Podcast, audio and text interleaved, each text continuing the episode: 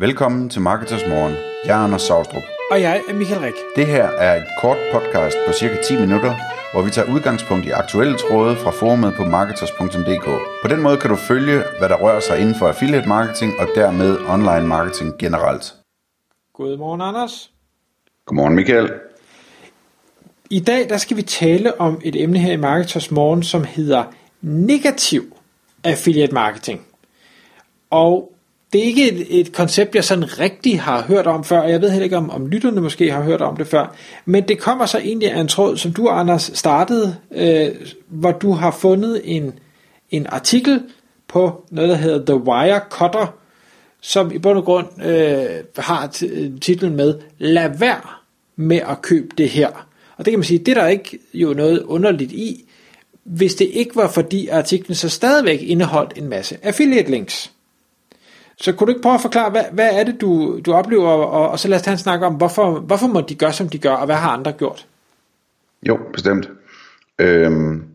Og altså, jeg skal starte med at sige, at det her begreb var lige noget, jeg fandt på, da jeg skulle, fordi jeg ville gerne diskutere det her inde på markedet, fordi jeg synes, det er et spændende eksempel, ikke? Så The Wirecutter er jo et kæmpe, kæmpe stort affiliate-website, som er lidt ligesom Forbrugerrådets Tænk eller sådan noget, men bare kommercielt. Og det site, det blev solgt til New York Times på et tidspunkt, for jeg ved ikke, hvor mange milliarder. Og de arbejder sådan meget journalistisk, når de laver produktreviews og sammenligninger og sådan nogle ting. Det, der så sker her, det er, at jeg ser en artikel, som hedder hvad var det, den hed? Don't buy an electric scooter. Altså, køb ikke et elektrisk løbehjul. Og det er så en artikel, som fortæller om ham her anmelderen, der har fået, jeg tror, 5 forskellige elektriske løbehjul hjem, og han har virkelig gjort sit bedste for at finde de bedste af de bedste, så han kunne finde et godt løbehjul at anmelde. Og så har han så fået dem hjem, og så har han anmeldt dem, og finder ud af, at han kan ikke anbefale det eneste af dem, fordi de har alle sammen graverende fejl og problemer osv. Så han skrev så en artikel, der hedder, du skal overhovedet ikke købe et elektrisk løbehjul, for nu har jeg prøvet med de 5 bedste, jeg kunne finde, og det er noget møg det hele, ikke? Og det er jo, og det indleder han artiklen med, det er ligesom, det er overskriften af artiklen, det er indledningen af artiklen, og så ellers så kommer han så ned til de enkelte løbehjul, hvor han så har en overskrift, der hedder How One Scooter Disappointed Us, og så videre, og så videre, ikke? Det er en lang negativ artikel. Men selvfølgelig med gennemgang af også nogle af de gode ting ved dem, men mest fokus på det negative. Billeder af dem, videoer af, hvordan de har problemer, og se her, når jeg træder på det her løbehjul, så knirker det, og sådan nogle ting. Men hvor det sjove det så er, at der samtidig er, til hver af de her omtalte løbehjul, jamen der er der et affiliate link fra The Wirecutter-artiklen over til Amazon. Og det er jo der, hvor jeg synes, at det bliver sjovt, at det er ikke ligesom bare en artikel, de har skrevet, det er en artikel, hvor de alligevel sætter affiliate links på.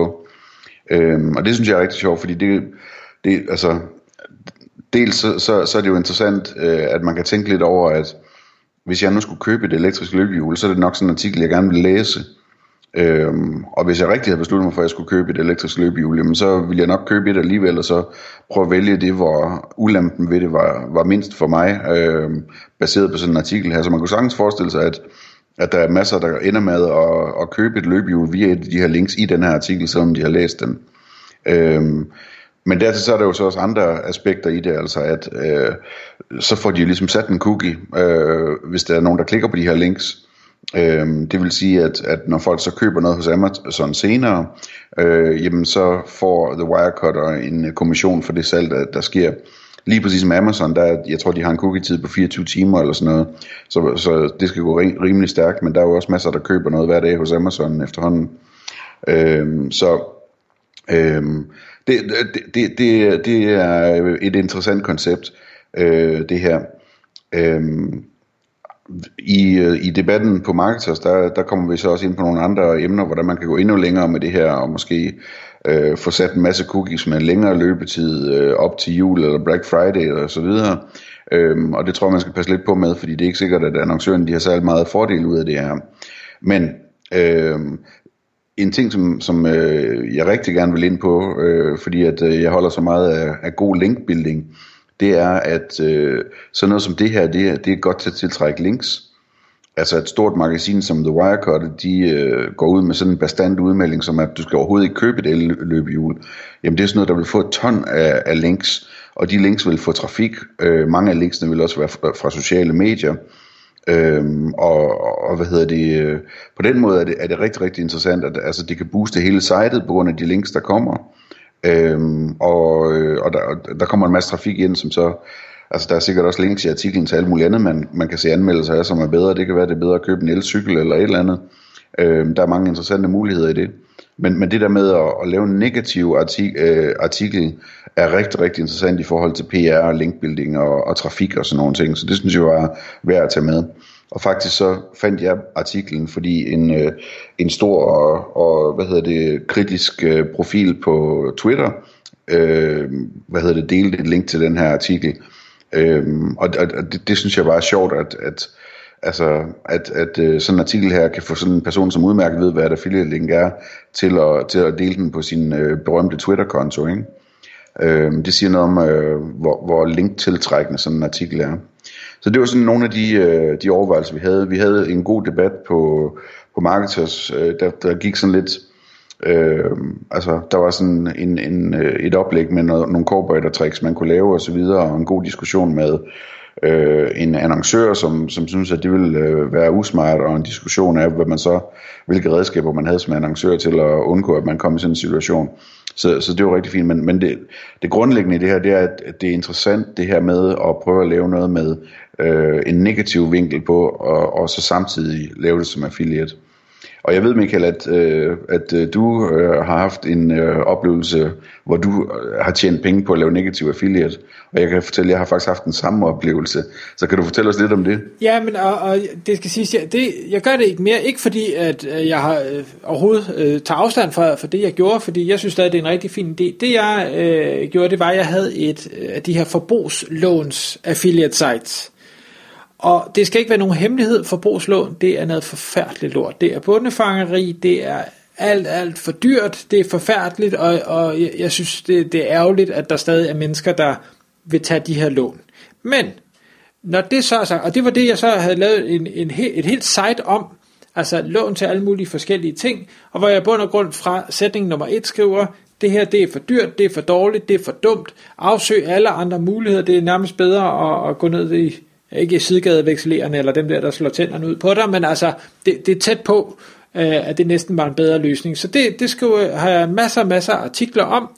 Men det jeg bare også ved, det er, at folk, der tager den type lån, er en speciel type.